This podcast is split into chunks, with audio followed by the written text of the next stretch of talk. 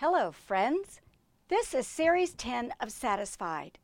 The Series 10 podcast enhance the Heartbreak to Hope Bible study covering the Gospel of Mark in the New Testament. I'm Melanie Newton, just an everyday kind of woman who loves the Lord and His Word. In the last podcast, we looked at how we, as Jesus' disciples, can dare to be different from our world. Today's podcast will cover Lesson 7 of the Heartbreak to Hope Bible study we will look at how and why we can treasure Jesus Christ as God's gift to us. Think back to a time in your youth. When you heard the name of Jesus, what popped into your mind? I spent my childhood years in Sunday school and church. I learned that Jesus died for the sins of the world, including my sins. I learned that he rose from the dead, but I never got the message that Jesus wanted to know me personally. Then I got to college. After a year or so of floundering around, I started attending meetings sponsored by a campus ministry. There, I heard the leaders give an invitation to know Jesus personally and that Jesus wanted to know me. Someone had me read John chapter 10, verse 10. Jesus stated in that verse that he offers everyone a life that is abundant and full. I was at a point in my life where I was feeling emptiness. Full is not empty. Full means to have purpose and meaning. I needed that. Then I discovered Jesus' invitation to me in Matthew chapter 11.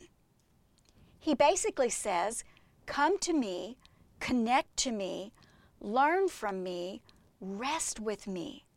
That sounded pretty wonderful. Jesus invited me to a life of fullness, freedom, and joy. I said yes to that invitation. My life turned on a dime, and I've never looked back with any regret and I know beyond a shadow of a doubt that Jesus Christ is who he says he is. One day, Jesus took Peter, James, and John with him and led them up a high mountain where they were all alone. There, Jesus was changed before them. The Bible says that his clothes became dazzling white, whiter than anyone in the world could bleach them. Then a cloud appeared and covered them all, and a voice came from the cloud This is my Son, whom I love. Listen to him. The message was loud and clear Jesus is the Son of God. And what he says about God, about himself, and about how to live our lives is supremely important. Christianity is Christ. It's not a lifestyle. It's not rules of conduct. It's not a society of people who have joined together by the sprinkling or covering of water. Christianity is a relationship with the Lord Jesus Christ.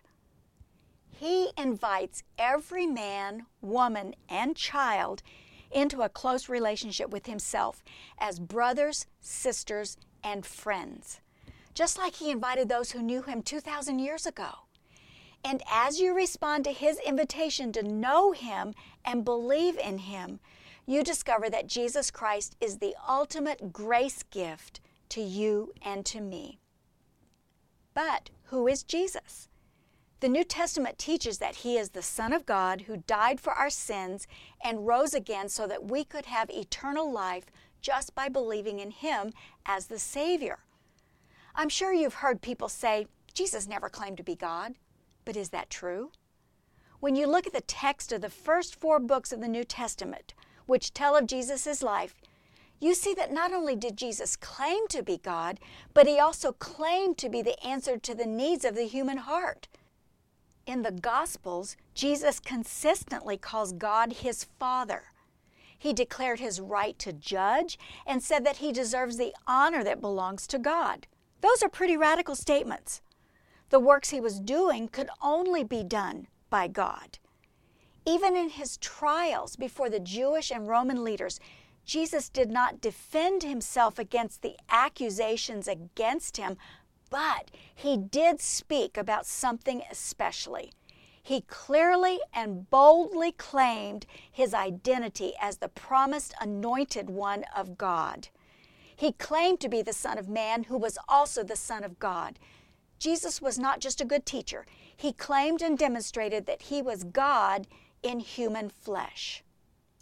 Jesus was fully human. We have a harder time wrapping our brains around that fact than we do believing He was God. Yet Jesus experienced the normal process of body development from a child to an adult man. He obeyed his parents and learned to live with at least four brothers and two sisters. In his human body, Jesus felt hunger and thirst. Tears fell down his cheeks when his friends were hurting. He had the normal human emotional response of anger against the stubborn hearts of the religious people who opposed him and were not teachable. During the last hours before his death, he experienced distress and pain just as you and I would. He was completely human while being completely God. None of us can really understand how this is, but we must accept it as truth. And because Jesus was fully human, he understands every single one of your heartaches and my heartaches. He experienced human life for more than 30 years. He gets your physical pain, your feelings of rejection, and your strained relationships. He gets your abuse, your grief, and your impatience because those were part of his life as well. Jesus interacted with men and women everywhere he went. And there were so many who had heartaches and pain, filled with uncertainty about their future. Jesus looked upon the crowds of people with compassion. He not only felt their need, but also wanted to do something about it. And he did something. Jesus was fully human, but he did not sin. Why is that? He lived in perfect love for God the Father, his Father. Because he loved God perfectly, he lived in perfect dependence on God the Father and perfect obedience. And he gave us a pattern to follow so that we can learn to love God and to depend upon him by faith too. Not only was he fully human, but Jesus was also fully God. In Colossians chapter 1, Paul writes the strongest statement of the supremacy and deity of Jesus as the Christ and the Lord found anywhere in the New Testament. Jesus is the image of the invisible God.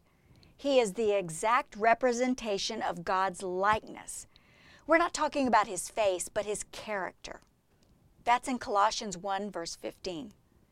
Jesus, as the Son of God, is the firstborn over all creation. This refers to him being the one who had priority and supremacy over everything that God the Father owned. He inherited all of it. That's also in Colossians 1:15. Jesus was the creator. He was not created. All things were created by him and through him. Colossians chapter 1 verse 16. Jesus holds all things together. Christ is the controlling and unifying force in nature. Colossians 1:17. Jesus is also head of the church. The Jews and Gentiles are combined into one body of believers and he is the head of that body. Colossians 1:18. All God's fullness dwells in Jesus. The totality of God's powers and attributes are in Jesus. There is nothing missing. There is nothing more of God that we can get apart from Jesus. That's in Colossians chapter 1 verse 19. Jesus is fully God and is Lord over all.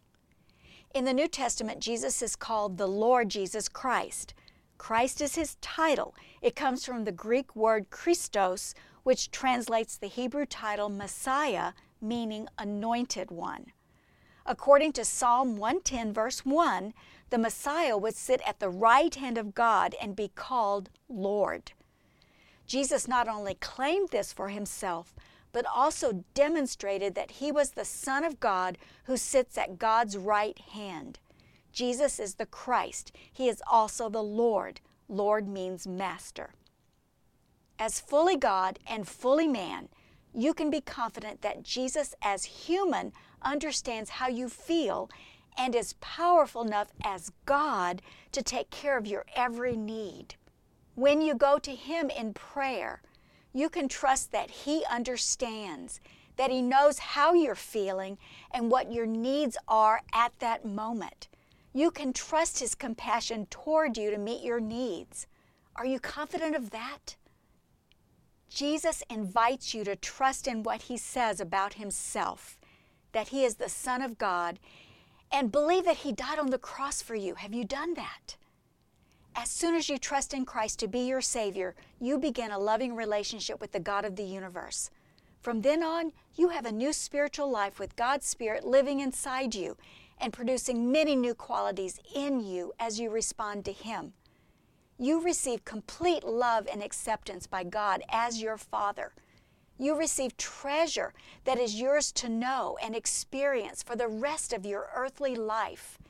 When you trust in Christ, He is in your life forever.